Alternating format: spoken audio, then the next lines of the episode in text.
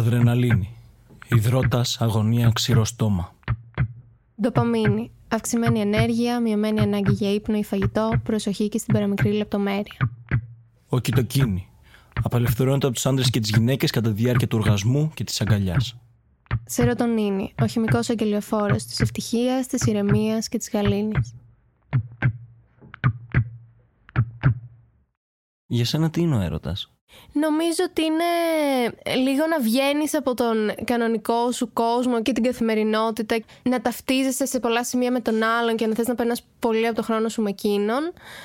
Δεν ξέρω, για σένα πώς είναι; Για μένα ο έρωτας είναι κάτι τελείως διαφορετικό από την αγάπη. Μπορεί να ακουστεί κλεισέ, αλλά ο έρωτας είναι το πιο τρελό high που μπορείς να έχεις. Είναι εθιστικός. Δεν μπορείς να σκεφτείς τίποτα άλλο. Το σκέφτεσαι συνέχεια. Είναι πάρα πολύ έντονο. Το νιώθεις όλο στο σώμα. Νιώθεις πεταλούδες στο στομάχι σου. Νιώθεις το κεφάλι σου έτοιμο να σκάσει. Περιμένεις, ξέρω εγώ, μήνυμα, αλλά ταυτόχρονα δεν θες και να το απαντήσεις απευθείας. Ναι, ο έρωτας για πολλούς μπορεί να είναι σχεδόν κινητήριο. Ναι, ναι. Αλλά είναι πάρα πολύ ωραίο για όποιον δεν το έχει νιώσει. Για όλους υπάρχει κάποιος εκεί έξω. Τουπ, τουπ, τουπ.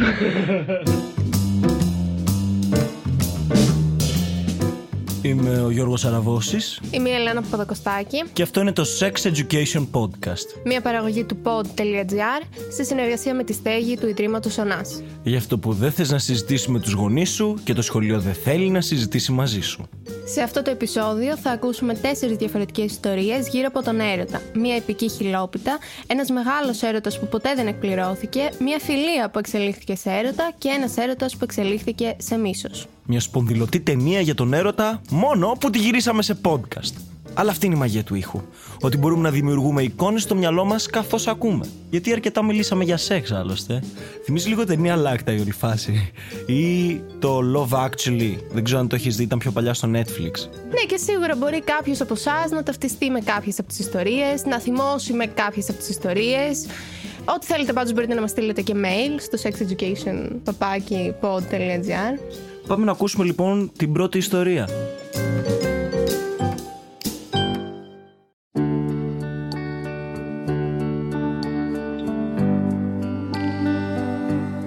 Τα μεγαλύτερα λάθη, οι πιο όμορφες αναμνήσεις. Βεγαμινιώτης.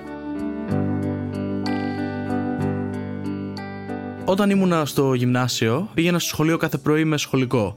Αλλά επειδή δυσκολευόμουν να ξυπνήσω νωρίς, καμιά φορά το έχανα και είχα βρει ότι περνούσε ένα άλλο εκεί στην περιοχή μου 10 λεπτά πιο μετά.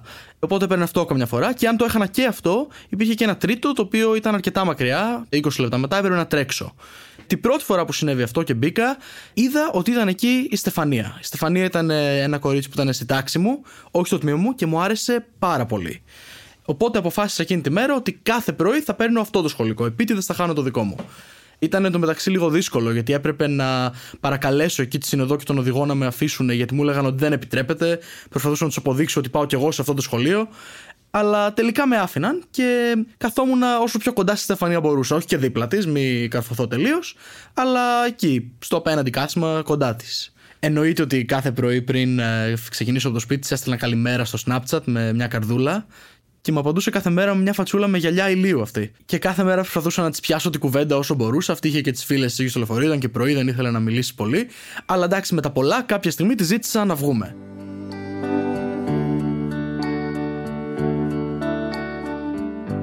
Έκανα εκεί τρελή προετοιμασία για αυτό το ραντεβού. Ξυρίστηκα για πρώτη φορά τις δύο τρίχες που είχα, έβαλα κολόνια, ετοιμάστηκα τέλος πάντων και συναντηθήκαμε. Είχαμε πει, ήταν Παρασκευή απόγευμα, ότι θα πάμε για παγωτό. Περίμενε εκεί με τη μητέρα της, επειδή είχα αργήσει και ήταν ξεκάθαρα πιο όμορφη από όταν στις 7.30 το πρωί στο σχολικό και μου άρεσε ακόμη περισσότερο. Έφυγε η μητέρα της και καθίσαμε και φάγαμε παγωτό, μία βάφλα ο καθένας. Η συζήτηση εντωμεταξύ ήταν η πιο σάπια συζήτηση που έχω κάνει. Αν και εκείνη την ώρα μου φαινόταν πάρα πολύ wow συζήτηση. Ε, νομίζω μιλούσαμε κάπως για νεκρά κατοικίδια που είχαμε. Εγώ για το κουνέλι μου και αυτή για τη γάτα της που από ό,τι κατάλαβα είχε πεθάνει και πολύ πρόσφατα. Τελειώσαμε τέλος πάντων το φαγητό μας και ήρθε η ώρα για το λογαριασμό. Και μου είπε αυτή ότι θέλει να πληρώσει το μερίδιό της, το οποίο δεν μπορούσα να το επιτρέψω. Επέμενα, αλλά αυτή επέμενε περισσότερο. Και τελικά παίζει και να με κέρασε, δεν θυμάμαι. Πληρώσαμε τέλος πάντων και αρχίσαμε να περπατάμε. Και εκεί σε ένα πολύ άκυρο σημείο, μπροστά από μια βετρίνα καταστήματος, αισθάνθηκα την ανάγκη να κάνω μια κίνηση. Και της λέω να σου πω κάτι. Και πριν προλάβει να πει οτιδήποτε, πριν προλάβει να αντιδράσει, είχα κλείσει τα μάτια μου και είχα ξεκινήσει να προσπαθήσω να τη φιλήσω. Και πάνω στο σημείο που μπορώ να αισθανθώ την αναπνοή της, βάζει τα χέρια της στους ώμους μου, με σπρώχνει πίσω και μου κάνει Γιάννη, σε βλέπω σαν φίλο. Εκεί αυτό ήταν ό,τι χειρότερο. Αισθάνθηκα ο ουρανός να πέφτει πάνω μου, μου λύθηκαν τα πόδια, όλα αυτά τα κλισέ και δεν ήξερα τι να πω, τι να κάνω.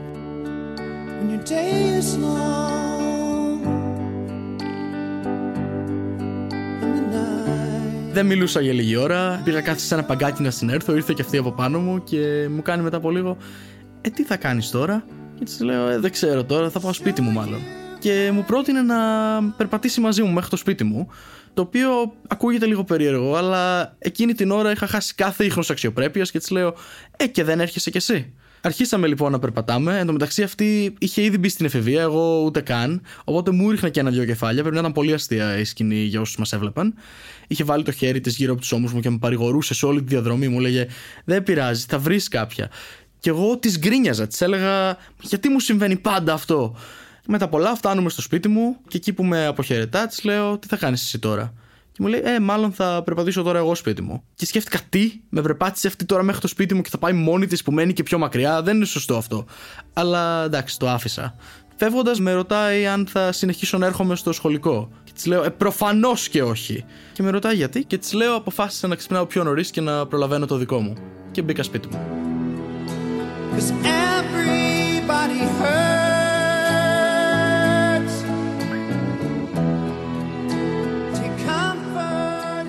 Ό,τι αρχίζει θα τελειώσει. Ό,τι δεν έχει αρχίσει δεν θα τελειώσει και ποτέ.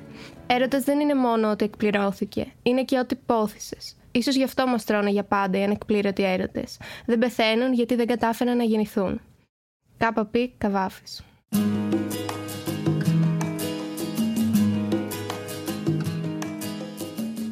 Ήμουνα 16, ήμουνα στο σχολείο και τα είχα δει όλα τον έβλεπα και ένιωθα πάρα πολύ έντονα, ενώ δεν γνωριζόμασταν. Δεν ήμασταν σε κοινές παρέες. Απλώς όποτε τον έβλεπα, με έκανε τρελά χαρούμενη. Είχα φτάσει σε σημείο να ξέρω και τι ώρες είναι στην καντίνα. Και όλο αυτό κάθε μέρα γινόταν όλο και πιο έντονο. Γυρνούσα στο σπίτι και ανυπομονούσα την επόμενη μέρα να τον δω. Έψαχνα πάντα αφορμές να του μιλήσω τον έβλεπα στον διάδρομο, τον ρωτούσα για αίθουσες, έκανα ότι έχανα τον όροφο μόνο και μόνο για να τον προσεγγίσω. Δεν είχα ανάγκη να του πω τι ένιωθα. Ήμουν απλώς σε ένα δικό μου κόσμο. Δεν σκεφτόμουν τίποτα άλλο. Με ένοιαζε μόνο να τον βλέπω. Θυμάμαι μία μέρα στο σχολείο που πήγα να μιλήσω σε ένα φίλο του και ξαφνικά τον βλέπω να φεύγει. Και τότε κατάλαβα ότι δεν ήξερε καν το όνομά μου ήταν κάτι που το ζούσα μόνη μου. Για εκείνον δεν ήμουν τίποτα, ενώ για μένα ήταν τα πάντα.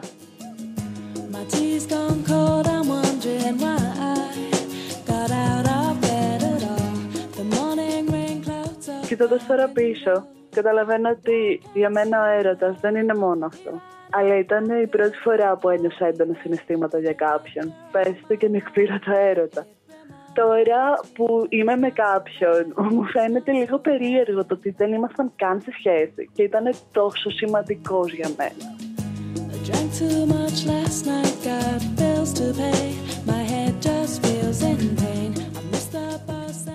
Κάτι που κανένας δεν θα περίμενε. Είμαστε φίλοι και δεν σκοπεύω να του πω αυτά που έχω νιώσει. And then you call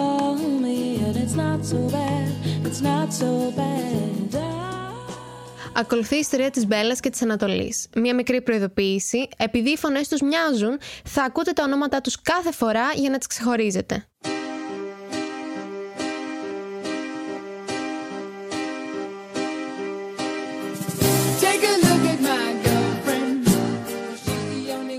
Ο έρωτας, όνομα ουσιαστικών, πολύ ουσιαστικών, ενικού αριθμού, Γένους ούτε θελικού ούτε αρσενικού. Γένους ανυπεράσπιστου. Πληθυντικό αριθμός ή ανυπεράσπιστοι έρωτες. Κική Δημουλά.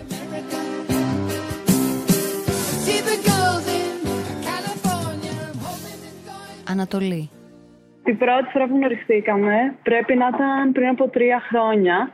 Ήταν να πάμε με μια μεγάλη παρέα για βραδινό, οπότε μπήκαμε στο ίδιο ταξί.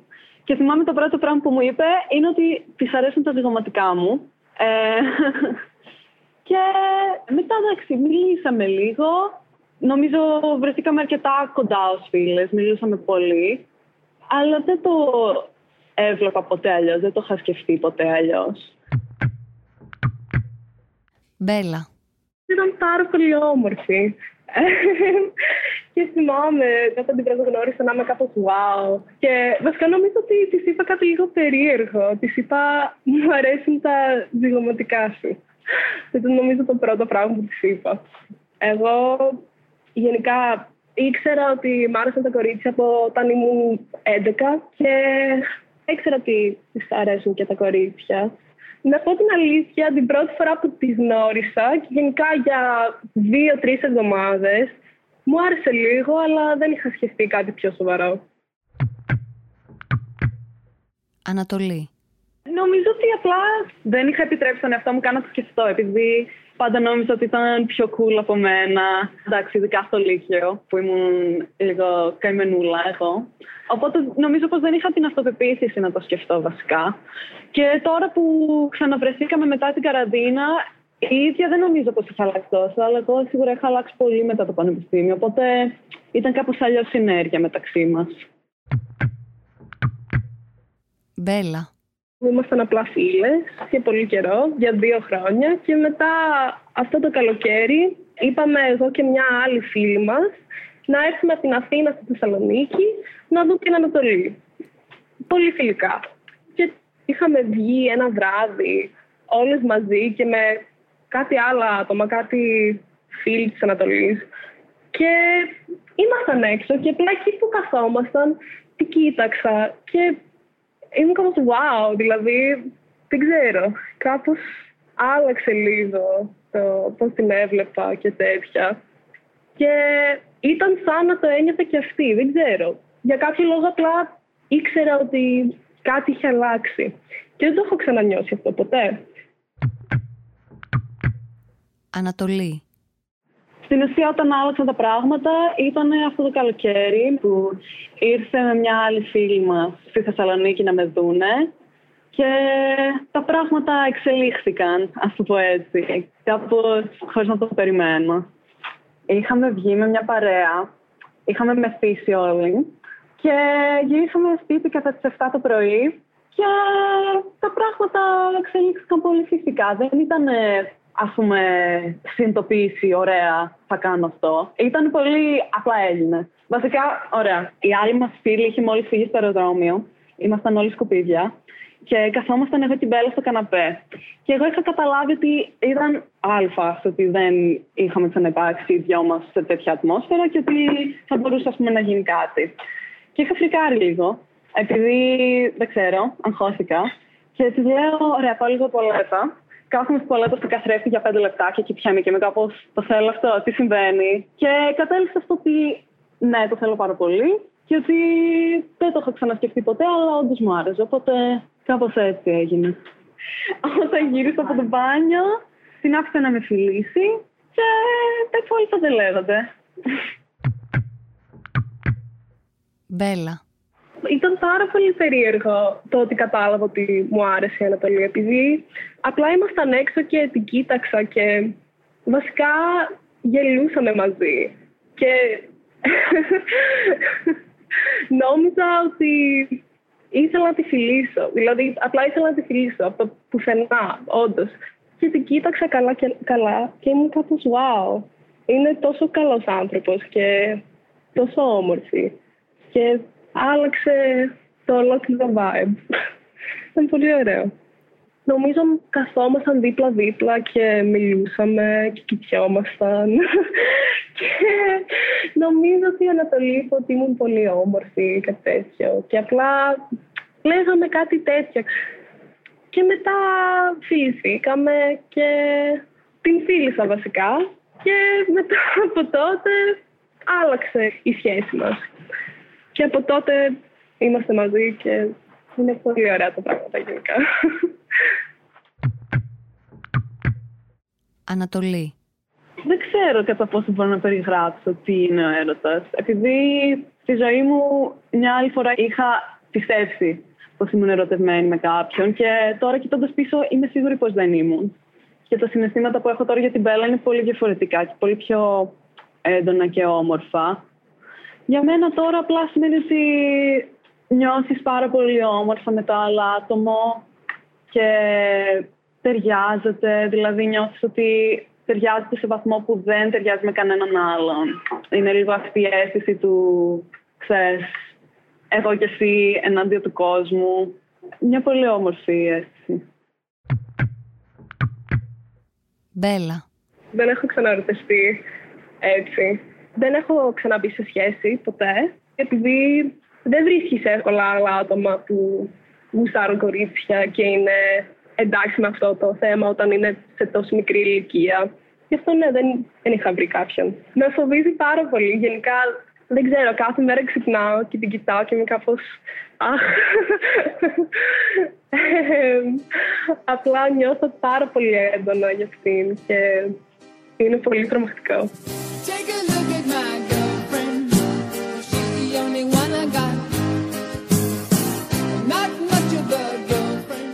Η αγάπη. Μοιάζει με δύο ποτήρια σε στιγμή ενθουσιασμού. Ντίνγκ, λάμψη, θρύψαλα. Οδυσσέας Ελίτης.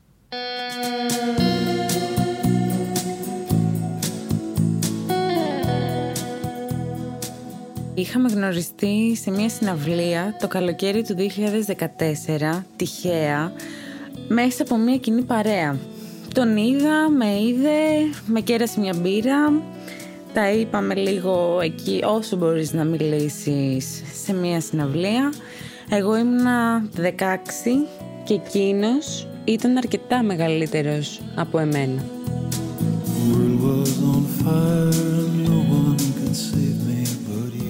Θυμάμαι ότι το συνέστημα που είχα καθ' όλη τη διάρκεια που ήμασταν μαζί ήταν το ίδιο από την πρώτη στιγμή που βγήκαμε, που πήγαμε για καφέ δεν ήξερα για ποιο λόγο χαμογελάω.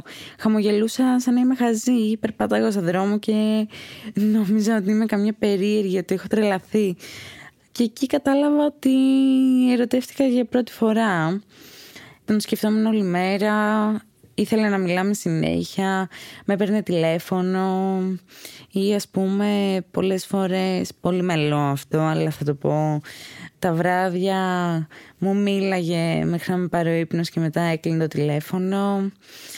Το πρώτο καιρό που βγαίναμε, εντάξει, δεν θα το κρύψω, είχα κάνει αρκετές κοπάνες από το σχολείο. Δηλαδή, θυμάμαι ότι από την αρχή του σχολικού έτους μέχρι τα Χριστούγεννα κινδύνευα να μείνω σε τέτοιο επίπεδο, πρώτες και τελευταίες ώρες. Πηγαίναμε για καφέ, πηγαίναμε βόλτες, βγαίναμε με φίλους και θυμάμαι χαρακτηριστικά ότι κάθε φορά που ερχόταν και με έβλεπε μου φέρνει ένα τριαντάφυλλο και εγώ όλα αυτά τα κράταγα. Φανταστείτε τώρα πόσα τριαντάφυλλα είχα κρατήσει και τα είχα αποξηράνει στο σπίτι. Ή ας πούμε λόγω των κοινών ενδιαφερόντων μου έφερνε δώρα, βιβλία, CD, δίσκους. Ήξερε τα πράγματα που μου άρεσαν και μου έκανε μικρές εκπλήξεις καθημερινά για μένα δεν έχουν σημασία αυτά τα αντικείμενα ως αντικείμενα, αλλά το γεγονός του ότι έβρισκε ευκαιρίες και δεν έχανε στιγμή από το να είμαστε μαζί, να είμαστε παρέα, να πηγαίνουμε βόλτες, να περπατάμε,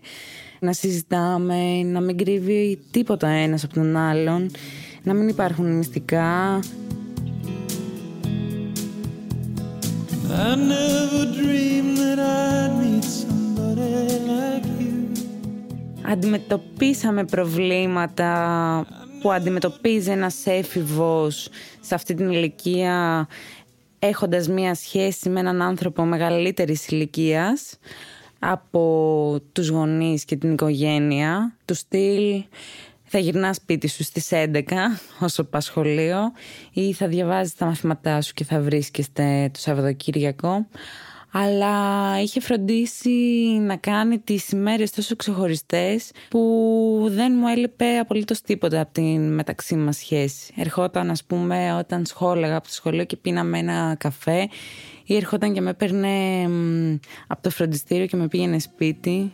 Περνάγαμε παρέα τα Σαββατοκύριακα Ήταν μια σχέση από αυτές που βλέπεις στις ταινίες, τις ανέμελες που λες wow θα ήθελα και εγώ να το ζήσω αυτό μέχρι που έχοντας χτίσει όλο αυτό το παραμύθι και τον έρωτα μεταξύ μας μια μέρα αποφασίζει να εξαφανιστεί να κλείσει το κινητό του να σβήσει τα social του και εγώ απλά να μην ξέρω τι έχει συμβεί. Την επόμενη μέρα μπήκα και έψαξα να δω αν έχει ανεβάσει κάτι, αν έχει κάνει κάτι και συνειδητοποίησα ότι μια κοπέλα έχει ανεβάσει διάφορες φωτογραφίες μαζί του και εκεί γκρεμίστηκε απλά ένας ολόκληρος κόσμος. Και θυμάμαι ότι όταν του το είπα έβαλε τα κλάματα και είχε σοκαριστεί ότι δεν σημαίνει για μένα κάτι θα το σταματήσω. Και έχουν περάσει ήδη πέντε χρόνια που είναι ακόμα μαζί και έχουν και ένα παιδί.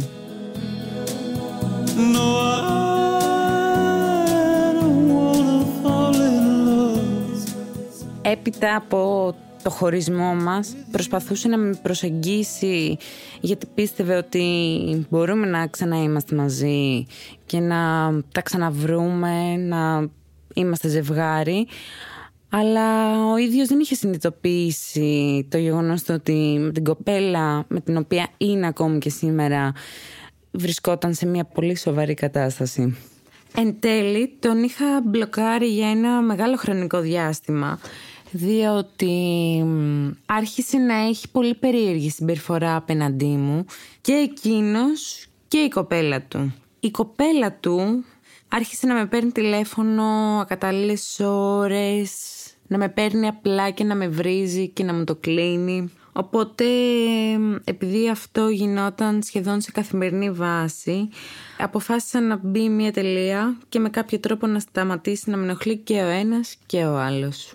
Του εξήγησα ότι δεν θέλω να με ξαναενοχλήσει, δεν θέλω να μιλάει για μένα, δεν θέλω να ενδιαφέρεται για μένα, δεν θέλω να μου στέλνει μηνύματα. Εκείνο συνέχισε, οπότε εγώ εξαφανίστηκα. Το πιο αστείο της υπόθεσης είναι ότι έπειτα από όλα αυτά μια μέρα γύρισε και με πήρε τηλέφωνο και μου λέει έχεις να μου δανείς λεφτά. Οπότε του κλείσα το τηλέφωνο, δεν είχα τι να του απαντήσω σε αυτό. Την τελευταία φορά που με είδε, με είδε με έναν άλλο άνθρωπο που είμαι μαζί του και είδα στα μάτια του μια ψύχρα και κάτι σαν μίσος. Παρόλα αυτά η εικόνα αυτής της σχέσης ήταν το ιδανικό για μένα και το τι μπορεί να είναι έρωτας.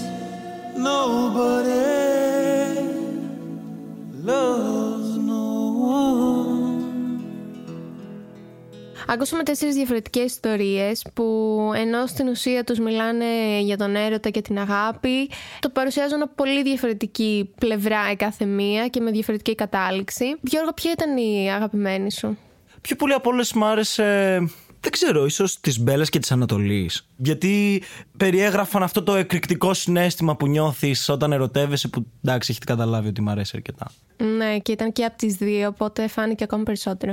Εμένα μου άρεσε η ιστορία του ανεκπλήρωτου έρωτα που ακούσαμε, γιατί νομίζω είναι κάτι πολύ εκτός από εμένα. Αλλά την άλλη ήταν ωραίο. Απλά ερωτευτείτε. Δηλαδή, μην ντρέπεσαι να ερωτευτείς, μην φοβάσαι να ερωτευτείς, μην κρατάς πίσω, μην φοβάσαι μήπως πληγωθείς αφού ερωτευτείς. Να πούμε κιόλας ότι δεν ξέρω εσείς που μας ακούτε σε τι φάση είστε τώρα, αλλά για τους χωρισμένους ή για τους ε, απογοητευμένους από την αγάπη και τον έρωτα και θα ξαναερωτευτείτε και θα περάσετε τη φάση του χωρισμού και καλά θα είστε και δεν θα πεθάνετε από ραγισμένη καρδιά. Να ερωτεύεστε. Και ένα άλλο tip που σκέφτηκα τώρα είναι ότι ακόμα και στην αρχή που θα είστε στη φάση του απόλυτου έρωτα τέλος πάντων, μην αφήνει ο καθένας τα πράγματα που κάνει και μόνος του. Είναι ότι δεν πρέπει να πέσει στην παγίδα να ψάχνεις το άλλο σου μισό μέσω του έρωτα, ενώ στην πραγματικότητα πρέπει να είσαι πρώτα ολόκληρος εσύ και μετά να ψάξεις να ερωτευτείς. Στον έρωτα, βασικά πέσε, απλά με πέσεις με τα μούτρα. Όταν σ' είχα πρωτοδεί Κάτι στη ζωή μου ειλικρινά είχε παιχτεί. Κάτι είχε συμβεί μα δεν το είχα καταλάβει. Ακούσατε το Sex Education, μια παραγωγή του pod.gr σε συνεργασία με τη στέγη του Ιδρύματος Ωνάση. Είμαι η Ελένα Παπαδοκοστάκη. Και εγώ ο Γιώργος Αραβώσης. Στην περιγραφή του επεισοδίου μπορείτε να βρείτε όλες τις πηγές και τη βιβλιογραφία που χρησιμοποίησαμε στην έρευνά μας. Ευχαριστούμε για την επιστημονική του συμβολή την δόκτωρα Ιωάννα Γιανοπούλου, επίκουρη καθηγήτρια παιδοψυχιατρικής της Ιατρικής Σχολής του Πανεπιστημίου Αθηνών, τη Μαργαρίτα Γερούκη, εκπαιδευτικό και διδάκτορα του Πανεπιστημίου του Ελσίνκη και τον Αναστάση Σπηλιάδη, ψυχολόγο και επισκέπτη λέκτορα του Ινστιτούτου Ψυχιατρικής, Ψυχολογίας και Νευροεπιστήμης στο King's College του Λονδίνου. Για το Sex Education Podcast συνεργάστηκαν οι Επιμέλεια παραγωγής Λέτα Γκαρέτσου. Μοντάζ και ηχητική επιμέλεια Μάριος Πλεσκοσοβίτη. Ηχοληψία Γιώργος Βαβανός Χρήσα Κούρεντα. Ευχαριστούμε τον Γιώργο που δάνεισε τη φωνή του στον Γιάννη.